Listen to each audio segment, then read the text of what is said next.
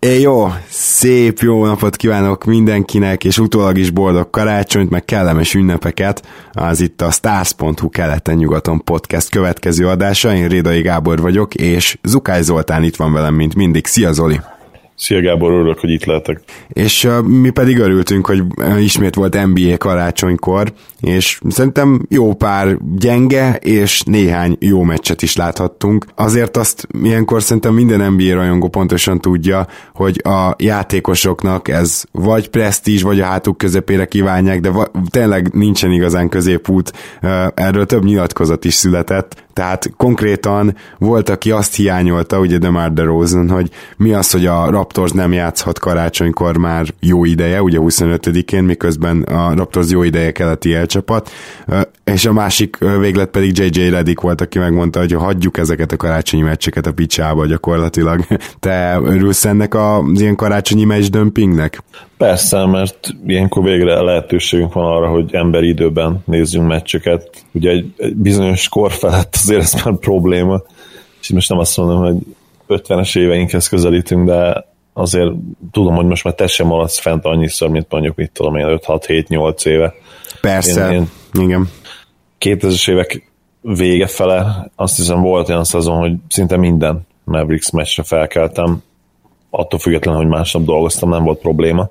Gyakorlatilag egész szezonban lázba égtem, hát most már ez nincs meg, és nem feltétlenül csak azért nem, mert a csapat olyan, amilyen, hanem mert egyszerűen nem, nem tudnám azt végigcsinálni, hogy kettőkor felkeljek minden nap, még akkor sem, hogyha nyolckor lefeküdnék, amire hát nálam sosincs példa, úgyhogy... Na igen, de azért jól elvertetek minket, itt ugye ez egy tegnapi meccs gyakorlatilag, ami tehát szerintem egyik csapatnak, drukkereinek sem esett annyira túl jól, de hát annyira, az én részemről azt mondom, hogy annyira Raptors ez, hogy, hogy a gyenge csapatok ellen is nem az van, hogy mondjuk minden másik meccsen kikapunk, persze, tehát gyűjtjük a győzelmeket, de hogy ilyen 10-15-ös winstrékek azért nincsenek a Raptors életébe, mert valahogy mindig beleszarunk a ventilátorba, ilyen teljesen megmagyarázhatatlanul. A másik pedig az, hogy Wesley Matthews, én nem tudom mit tud DeRozanon, de Wesley Matthewsnál jóval jobb védők ellen voltak iszonyat meccsei DeRozannak, iszonyat jó meccsei itt az elmúlt években, de valahogy Wesley Matthewsnak megvan de már száma, mert egyszerűen hihetetlen hihetetlen, hogy ellene mindig szenved. Matthews amúgy elitvédő, amikor éppen akar, akkor nagyon-nagyon jól tud védekezni.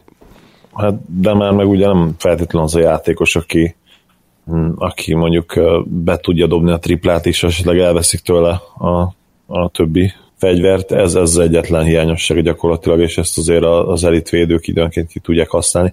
Persze egyébként szinte minden más elit módon csinál, ugye két lyuk van tulajdonképpen még a játékában, és a másik az a playmaking, a passzkészség, az, az már talán nem is akkora lyuk, mint régen volt. Hát igen, ugye most már lassan karcolgatja az öt asszisztot, azt hiszem még négyessel kezdődik az az assziszt szám, de azt mondhatjuk, hogy egy scoring, hát egy scoring franchise player-nek, de minden esetre egy scoring all-starnak azért a négy-öt assziszt az teljesen rendben van. Teljesen rendben van, sőt, az, az jónak számít. Hát a probléma tényleg ugye a tripla, tehát ha, ha az, az is meg lenne a játékában, akkor valószínűleg szupersztár lenne. Igen, még azt sajnálhatjuk vele kapcsolatban nyilván, hogy bár csapatvédőként már tényleg nagyon sokat fejlődött, és már kifejezetten jónak mondhatom már, itt nem elit, mondjuk pont a, a társa Lauri az, aki csapatvédekezésben az NBA egyik legjobbja, ahol ott már lassul, és már nem olyan jó védő, de, de, de már viszont tényleg egy az egyben azt nagyon rossz nézni. Még ha pozícióznak ellene, akkor csak-csak, mert ugye erős, tehát ezért ránézel DeRozanre, meg a karjára, meg hogy az egész ember hogy ki van dolgozva, akkor érzed, hogy, hogy egy posztvédekezést így viszonylag meg tud oldani, de egészen hihetetlen, hogy ha valaki el akar menni mellette, az biztosan elfog. Igen, valahogy a védekezés az, az nem, nem jön neki össze. Ettől függetlenül szerintem azért az idei a legjobb szezonja, hogy mindent összevetve. Hiába nem átlagol annyi pontot, mint tavaly, de jobb hatékonysággal teszi azt, mert ugye tavaly nagyon-nagyon jól kezdte a szezon, nagyon sokáig 60%-os TS és 30 pont felett volt. A midrange játéka pedig időnként MJ-t idézte tavaly, aztán nagyon-nagyon lezuhant ez a hatékonyság, mert ilyen 55% lett belőle a szezon végére. Igen, sajnos. Hát igen, azért azt is látni lehet egy-egy ilyen meccsen, hogy mert erről pont beszélgettünk, nem igazán vannak ilyen vállalhatatlanul rossz csapatok idén az NBA-ben. szinte egy sincs, és simán megjósolhatjuk azt, hogy itt bizony 20 győzelem fölött lesz mindenki. Tehát most szerintem ez teljesen reálisnak tűnik. A Dallasról már korábban is ugye többször nyilatkoztam azt, hogy én jóval följebb is várom akár őket, tehát hogy annyi szoros meccset, meg clutch meccset kevesen veszítettek el, mint ti, de azért most is látszik, hogy ha a Dallas éppen össze tudja szedni a védekezését, akkor szinte bárkit elkaphat. Nyilván a Raptors dobó formája azért nagyban segítette ezt, mert 30%-kal dobta a triplát is a Raptors, vagy hármassal kezdődött ez a százalék, meg úgy egyébként a mezőnyt is, de hát akkor is egyszerűen nem annyira meglepő ez az eredmény, mint hogyha mondjuk tavaly előtt a Fili elkapott valakit. Igen, sajnos mondom ezt sajnos, mert nem playoffért küzdünk azért, hogy José például egészen hihetetlenül jó szezont fut, és ha egy szemét ki lehetne emelni, aki miatt megnyertük ezt a tegnapi meccset, az például ő lenne. Ugye 20 pontot betett megint a közösbe, és egyébként playmaking terén is zseniális, és szerintem hatékonyságban is életes szezonját futhatja. Nem néztem meg pontosan a TS, de azt tudom, hogy ugye majdnem 45%-kal tűzel a mezőnyből, ami bőven karrier átlag felett van és 39%-kal triplázik, 4,8, tehát majdnem 5 kísérlettel, ami hát biztos, hogy fel, felhúzza a TS-ét, úgyhogy hát ő, ő nagyon nem segít nekünk eddig idén, ami a, a tankot illeti. Ráadásul van egy-két cserélhető játékosotok, de ő nem az. Szerintem most már az egész NBA tudja, hogy ez igazából JJ Barrea csak egy ilyen hologram, amit uh, kivetít uh, Carlisle, és hogyha őt elviszik máshova, akkor, akkor ő nem lesz ilyen jó játékos. Na, egyébként lehet, hogy lenne olyan rendszer, ahol megállna a helyét, tehát ha mondjuk egy csapat most tényleg csere irányító után kutatna, és és az lenne az utolsó hiányosság, akkor szerintem lehet, hogy lenne értelme cserélni érte. Nyilván, nyilván attól is függ ez, hogy, hogy milyen társakkal tudom fent lenni a pályán, meg valószínűleg neki meg semmi kedve nincs elmenni, azt hiszem 34 éves 33, 34 lesz talán jövőre. Na de mondjuk egy csapat tényleg eszembe jutott, ami minden kritériumnak megfelel, mert ugye Barea nem tudom, hogy hányan olvastátok, kedves hallgatók a cikkemet, de szívből szeretettel ajánlom utólag is, ahol a modern irányítókat kategóriákba soroltam, bár hát pont nem raktam bele, pedig bele kellett volna, és ugye egyértelműen egy ilyen pick and roll, score first valaki, aki mellesleg egyébként jól is szervez, de egészen elképesztően jól tudja tényleg használni, a, hát főleg dörkel a pick and roll, de szinte mindenkivel, és hát van egy olyan csapat, amelyik abszolút pick and roll heavy, tehát szinte csak abból építkezik, már ebből valószínűleg kitaláltad Zoli, hogy melyikre gondolok, és mellesleg egy csere irányító az utolsó láncem, ami hiányzik náluk, főleg amikor az egyik irányítójuk sérült. És hát ebbe a csapatba, tehát mondjuk a Houstonnak a második körösért odaadnád? Lehet, hogy igen. Mert azért az a Houston második körös, az tényleg 55. választás, tehát az még olyan, mint nem is kaptatok volna semmit.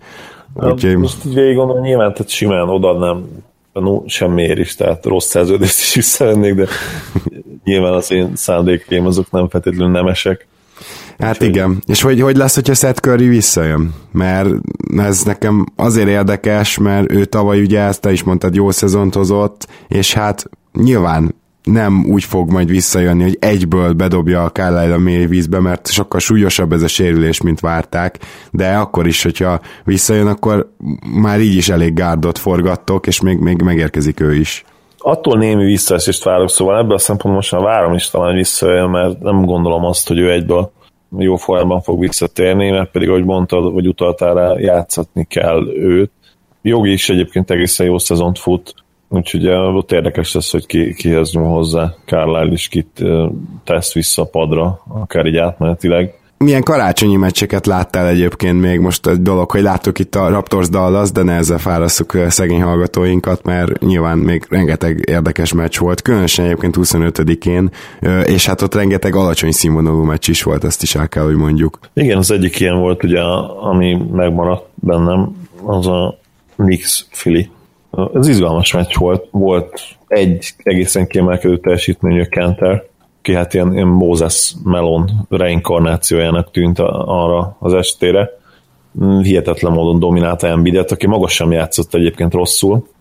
Egyébként feletető meccs volt, Képi lehozott egy oké okay meccset, nem volt különlegesen rossz, nem volt különlegesen jó, és hát a Knicks megint el balfaszkodott egy meccset, ha fogalmazhatok ennyire erősen. Ami az utóbbi hetekben azért most már egy ilyen tendencia. Hozzáteszem, hogy még így is masszívan a, a felett szerepelnek, amit mindenki vár tőlük, úgyhogy nem érheti szerintem így se szó házalét, mert szezon előtt szinte egyöntetően mindenki top három legrosszabb csapathoz várta őket, ahol egyébként még akár oda is kerülhetnek, mert ugye beszéltünk arról, hogy mennyire hihetetlen a, ez az idei mezőny, hogy van, konkrétan megszámoltam, 10 csapat van 10 és 13 győzelem között, és bár a Knicksnek ugye van 19 győzelme, a meccsék nagy részét bizony a, a, a MSG-ben, ugye a Madison Square Garden-ben játszották, és a januáruk valami egészen elképesztően brutális lesz, tehát ott simán benne van egy ilyen tízes vereség sorozat is, úgyhogy nagyon kíváncsi leszek, hogy hogyan fogják azt megoldani, mert teljesen más csapat eddig idén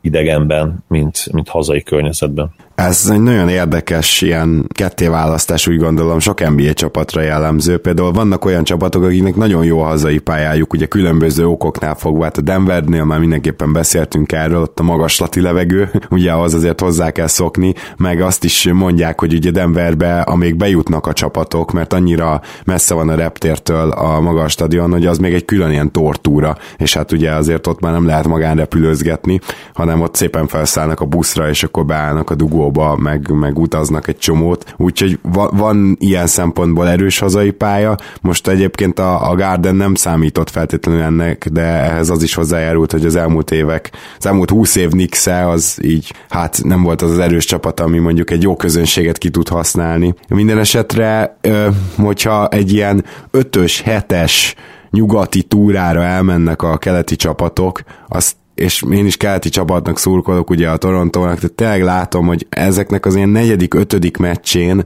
már gyakorlatilag így csak a, csak a mez van kint, tehát hogy egyáltalán nincsen már energiájuk.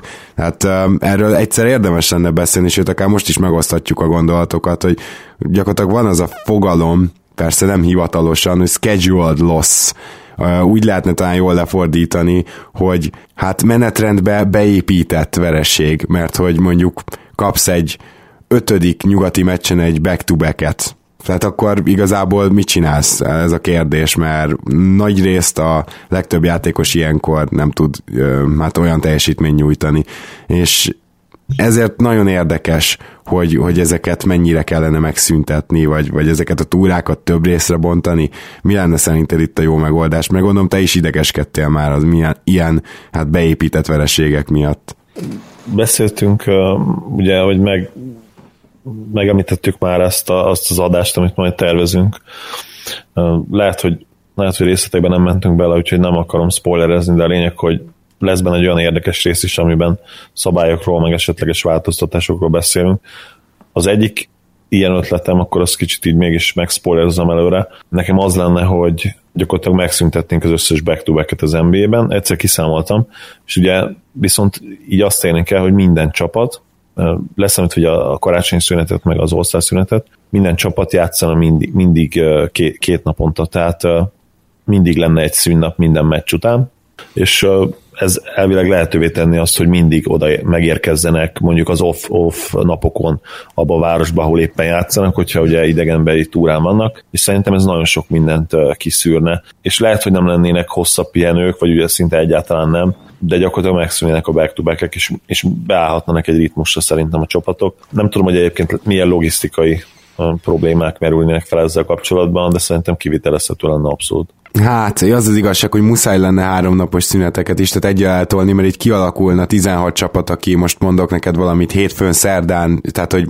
nem, nem is így, akkor mondjuk páros napon játszik, és tehát 15, és másik 15, ami páratlan napon játszik. Tehát, hogy ez elkerülhetetlen lenne, hogy, hogy akkor kellenek háromnapos pihenések is, hogy, hogy ezt egy Én kicsit tud még lehetetlen a schedule úgy megcsinálni, vagy mi? Hát igen, tehát gyakorlatilag, ha csak nem azt csinálod, hogy ilyen párokba állítod a csapatokat, mondjuk egy csoport, másik csoport, és aztán utána így felcserélgeted, de hát ugye ez sem ilyen egyszerű, mert nem csak két, nem csak oda-visszavágókról beszélünk, úgyhogy ez matematikailag így, hogy minden csapat két naponta játszik, így nem lehet megcsinálni, az biztos, de hogyha Hogyha két és három naponta, ha azt váltogatod, akkor meg már valószínűleg igen. Mondjuk úgy meg szerintem már egy három héttel hosszabb lenne legalább az alapszakasz, de akkor meg mondjuk el lehetne törölni teljesen a preseason amin ugye gondolkodnak már elég régóta, és most le is csökkentették a hosszát. Na mindegy, erről beszélgettünk még van az persze, adásban. Persze, hát minden esetre például most a Raptors előtt egy ilyen ö, meccs áll, tehát hogy nem elég, hogy kikaptunk Dallasban, most, most OKC back-to-back idegenbeli túrán. Hát Köszi. Úgyhogy én nem, nem várok túl sok jót a ma estétől, viszont visszatérve a karácsonyi meccsekre, ugye volt nekünk egy Cleveland Golden State-ünk is rögtön a Philly meccs után, ami meglepően kevés pontot hozott, azt gondolom, ezt kijelenthetjük. Uh, igazából mind a két csapat még a tavalyihoz képest is, ez főleg a Clevelandnél érdekes, visszaesett idejére egy picit védekezésben. Uh, mind a két gárda azóta, mondjuk a szezon kezdet óta nagyon erős életjeleket mutatott ezen a fronton is, tehát azért nem kell őket eltemetni, de én nem azt vártam, hogy itt a karácsonyi meccsen 100 pont alatt maradnak, ez nekem nagyon furcsa volt, még úgy is, hogy nem volt Curry. Igen, abszolút. Nekem az a meccs egyébként, ha már így ugye visszatérünk, kicsit másképp csengett le, mint mondjuk a, a sportsajtóban, vagy akár, a, vagy akár többeknek a csoportban. Én nem éreztem feltétlenül azt, hogy a Warriors annyira jól védekezett. Szerintem a Cavs extra rossz, extra rossz dobóformát fogott ki. Hát jó, a... ez igaz, de ugye a triplákat viszont meg extra jól dobták, tehát igen, valami egészen elképesztően rossz volt a, közép százal, a középtávoli meg a gyűrű alatti százalékuk, de amivel meccsbe maradtak, szóval én ezért gondolom, hogy esetleg ezt nem vették észre, mert ugye a triplák nagyon látványosak, ott meg, ott megint nagyon jó százalékot hoztak le.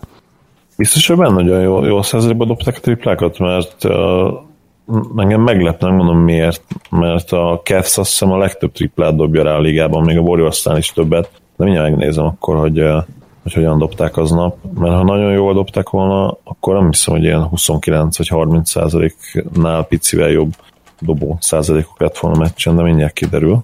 A, abból a szempontból mindenképp impresszív volt a Warriors, hogy annak ellenére, hogy, hogy egyértelműen jobban játszottak, jó, jól viselték el ezt a, ezt a mentális terhet pont emiatt, hogy, hogy nem tudtak elhúzni, és, és valahogy a Cavs mindig, mindig meccsben maradt, és mindig visszajött, akár egyszer ilyen 6-7 pont lett a különbség, majdnem mindig visszajöttek, és most nézem egyébként a tripla százalékot, tényleg jól dobták a triplát, sőt, nagyon jól dobták a triplát.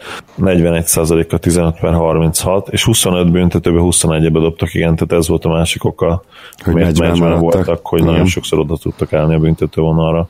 Az is nagyon érdekes, hogy ugye karácsonykor mindig vannak ilyen nagy meccsek, azért azt nyilván a schedule makerek, tehát akik kialakítják ezt a menetrendet, előre sejtik, és mondjuk a két tavalyi döntés az általában például egy jó tipp, de szóval, hogy mennyi következtetést érdemes ilyenkor levonni, főleg úgy, hogy nem volt Curry, és úgy is, hogy karácsonyi meccs, ahol hát picit ilyen minden megtörténhet. Én mindig azt látom, hogy egyszerűen karácsonyi meccsen a játékosok többsége nem teljesít olyan jól, szóval túl sok következtetést én nem vonnék le, kedves hallgatók például a helyetekben, a saját helyemben biztosan nem, von, nem teszem ezt meg, de hogyha beszélnünk kell erről a párosításról, akkor nem csak, hogy nem a karácsonyi meccset fogom előhozni, hanem még mindig szinte hasonlóak a problémáim, mint a szezon legelején, és még mindig meg kell várni Isaiah Thomas, szóval igazából ez egy olyan mérkőzés volt szerintem, amit sónak kiválóan elment,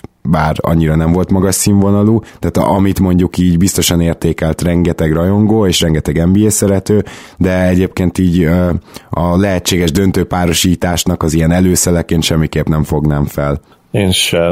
A Cavs védekezése idén tényleg még talán tavainál is rosszabb, ugye azt hiszem 27-ek nem lehet egyszerűen annyira komolyan venni őket, hogy ugye egyből oda a döntőbe. A Warriors sem feltétlenül, de ugye itt főleg a Rockets felemelkedése miatt. Bár hozzáteszem, hogy azért a Warriors még a Rockets ellenére is inkább könnyebben oda tenném most a döntőbe, hogyha egészségesek, mint mondjuk a Cavs, mert hát a Cavs-ben nem 100% biztos, azért őket tartom majd egyértelmű favoritnak, akár a Celtics, akár a Raptors, Raptors ellen, hogyha összejön esetleg a konferencia döntő, konferencia döntő. Na most megnézem neked, mert én úgy emlékszem, hogy már kicsit talán feljebb mászott a Cavs. Hát igen, ja, 26-ok most már védekezésben, úgyhogy... Redskins Detroit igen. mennek a rekordért. Igen, hát Amúgy uh, ki tudod találni, hogy uh, ki, ki az a négy csapat, ami a Cavs-nél jelenleg rosszabbul védekezik? Annyit segítek, hogy a Minnesota már nincs ott. Hoppá, nincs itt a mini. Azt hiszem a Bulls a Bulls se lehet már ott, nem? Hát a Bulls ez nem is nagyon volt, mert a Bulls az védekezésben mindjárt mondom neked, de azt hiszem top 10 környékén voltak nagyon rosszak. Hát a Lakers még mindig ott kell, hogy legyen, nem? Na, ez az első meglepetés, a Lakers nincs ott, ugye idén nagyon jól védekezik a Lakers, akkor erről lemaradtál, de top 10-es védekezése van idén a Lakersnek. De ez nem valami új keletű dolog? Nem, ez, ez teljesen konstans, tehát a, a szezon elején is már top 15-be voltak, és azóta egyre jobbak védekezésben, és top 10-esek. Másik van, szerint, hogyha még beszéltük is van róluk, hogy ott vannak a legalsó 10-ben. Na mindegy, hát a Suns akkor... Igen, így van, a Suns az egyik csapat. Hát ez, ez biztos, hogy ott van? Nincs, nincs, nincs ott nincs a Brooklyn.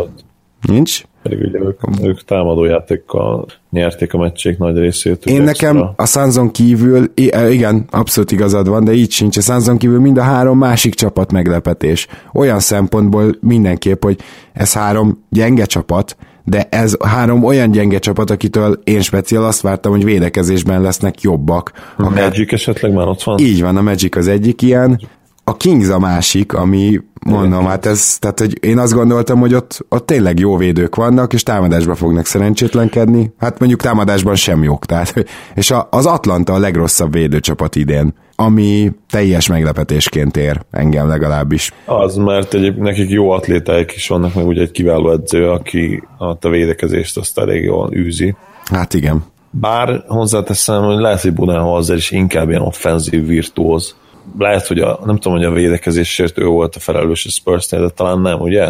Nem, nem úgy emlékszem, hogy a védekezésnél lett volna. Csak hát viszont az Atlanta évekig ugyan top 10-es védekezést tudott hozni. Uh, nyilván nagyon sokat hát, számít az emberanyag. Alul értékelt volt ebből a szempontból tavaly. Tavaly azért ő még szerintem egészen, egészen jól teljesített ebből a szempontból. Mármint Millsap? Nem, Howard, ja, persze ja, ja. Millsap is, mind a ketten Úgyhogy igen, azzal azért nem volt nehéz, tehát uh, hiába a Dwight, már nem az a Dwight, aki régen volt, ezért ezzel a párossal nem fogsz tudni nagyon rossz védekezést összerakni. Igen, igen, igen, más. Viszont ha már Millsapot említetted, a Denver, mint hogy kezdene magához térni, és lehoztak egy-két egészen, egészen impresszív meccset zsinórban egymás után, és a T-Wolves is, mint hogyha most már tényleg elkezdett volna jobban játszani. Volt egy olyan 5-6 meccs, amikor hát a net rating, én mondtam, hogy azt vártam tőlük, hogy, hogy ki fognak kapni párszor, és hogy a mérlegük egyértelműen romlani fog, akkor az egy ideig, óráig meg is történt, de most megint egy egész jó winning streaken vannak, ha jól emlékszem, ilyen 4-5 meccsen.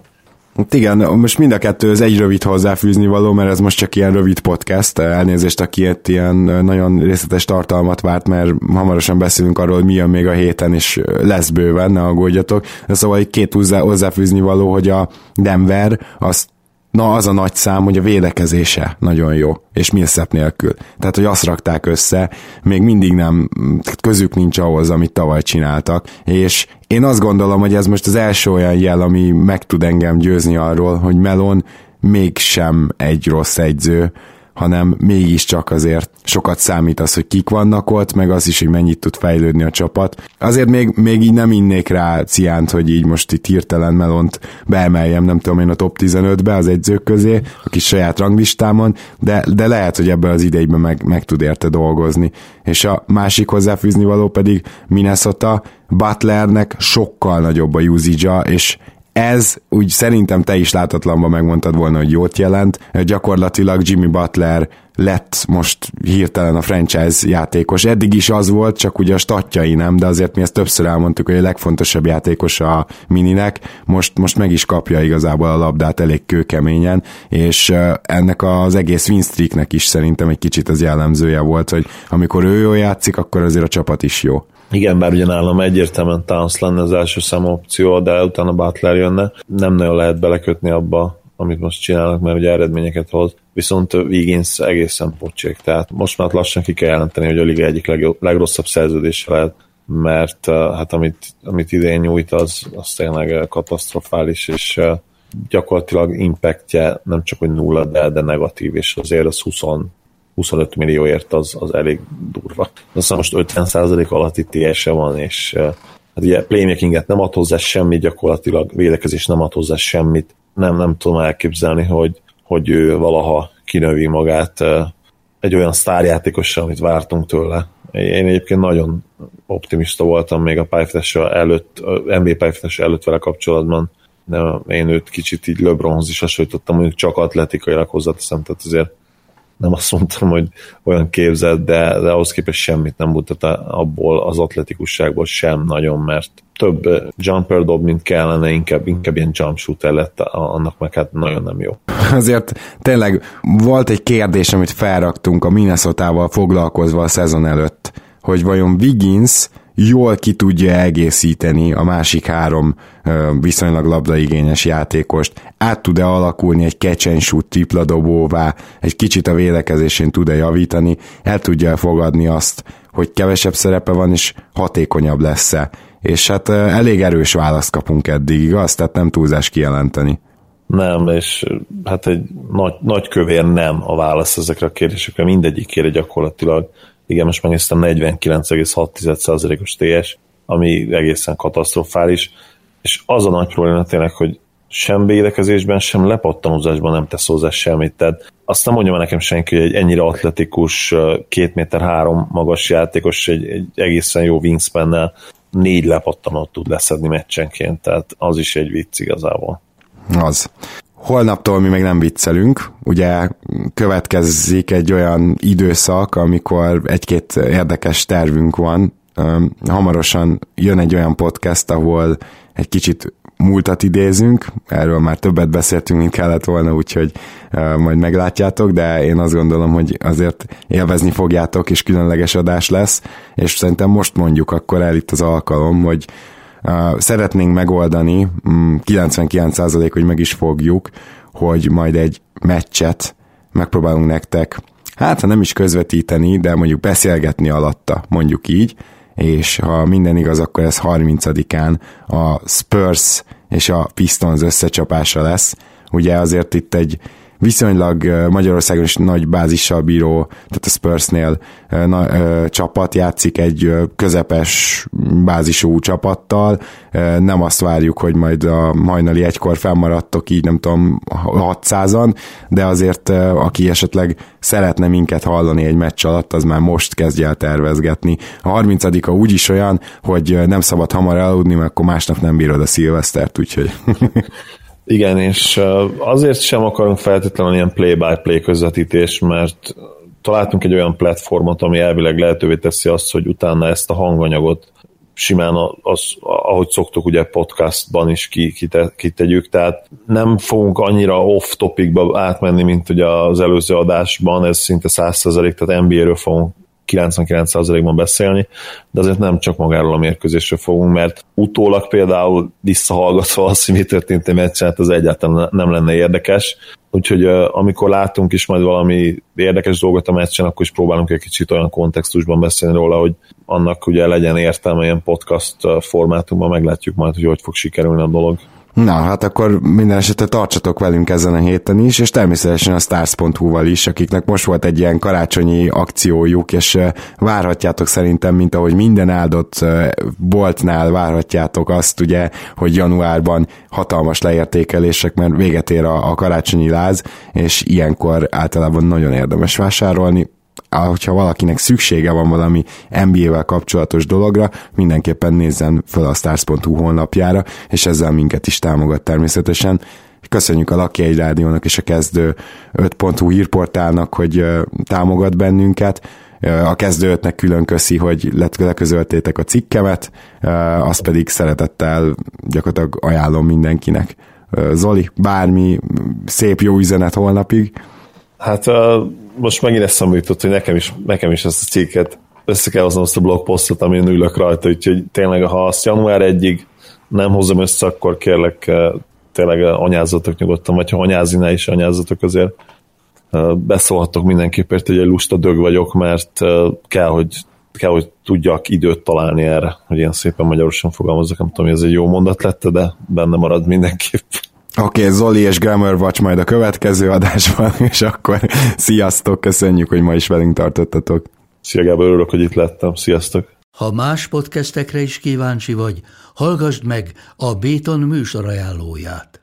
El tudod képzelni, hogy a podcastet, amit éppen most hallgattál, fél év múlva már a mesterséges intelligencia generálja? Mi sem. De ha érdekel, eljötte már a gépek lázadása. Hallgass bele az Embertelen podcastbe. Orsós Lajos vagyok, a műsor házigazdája. Egyelőre még élőben. Egyelőre. Fedezzük fel együtt, hogyan ismerkedik, randizik, mesél és vitatkozik Betty és Péter, két teljesen mesterséges intelligencia. Lajos, a podcast címét mond még egyszer, Léci. Oké. Okay. Embertelen podcast. Ez a műsor a Béton közösség tagja.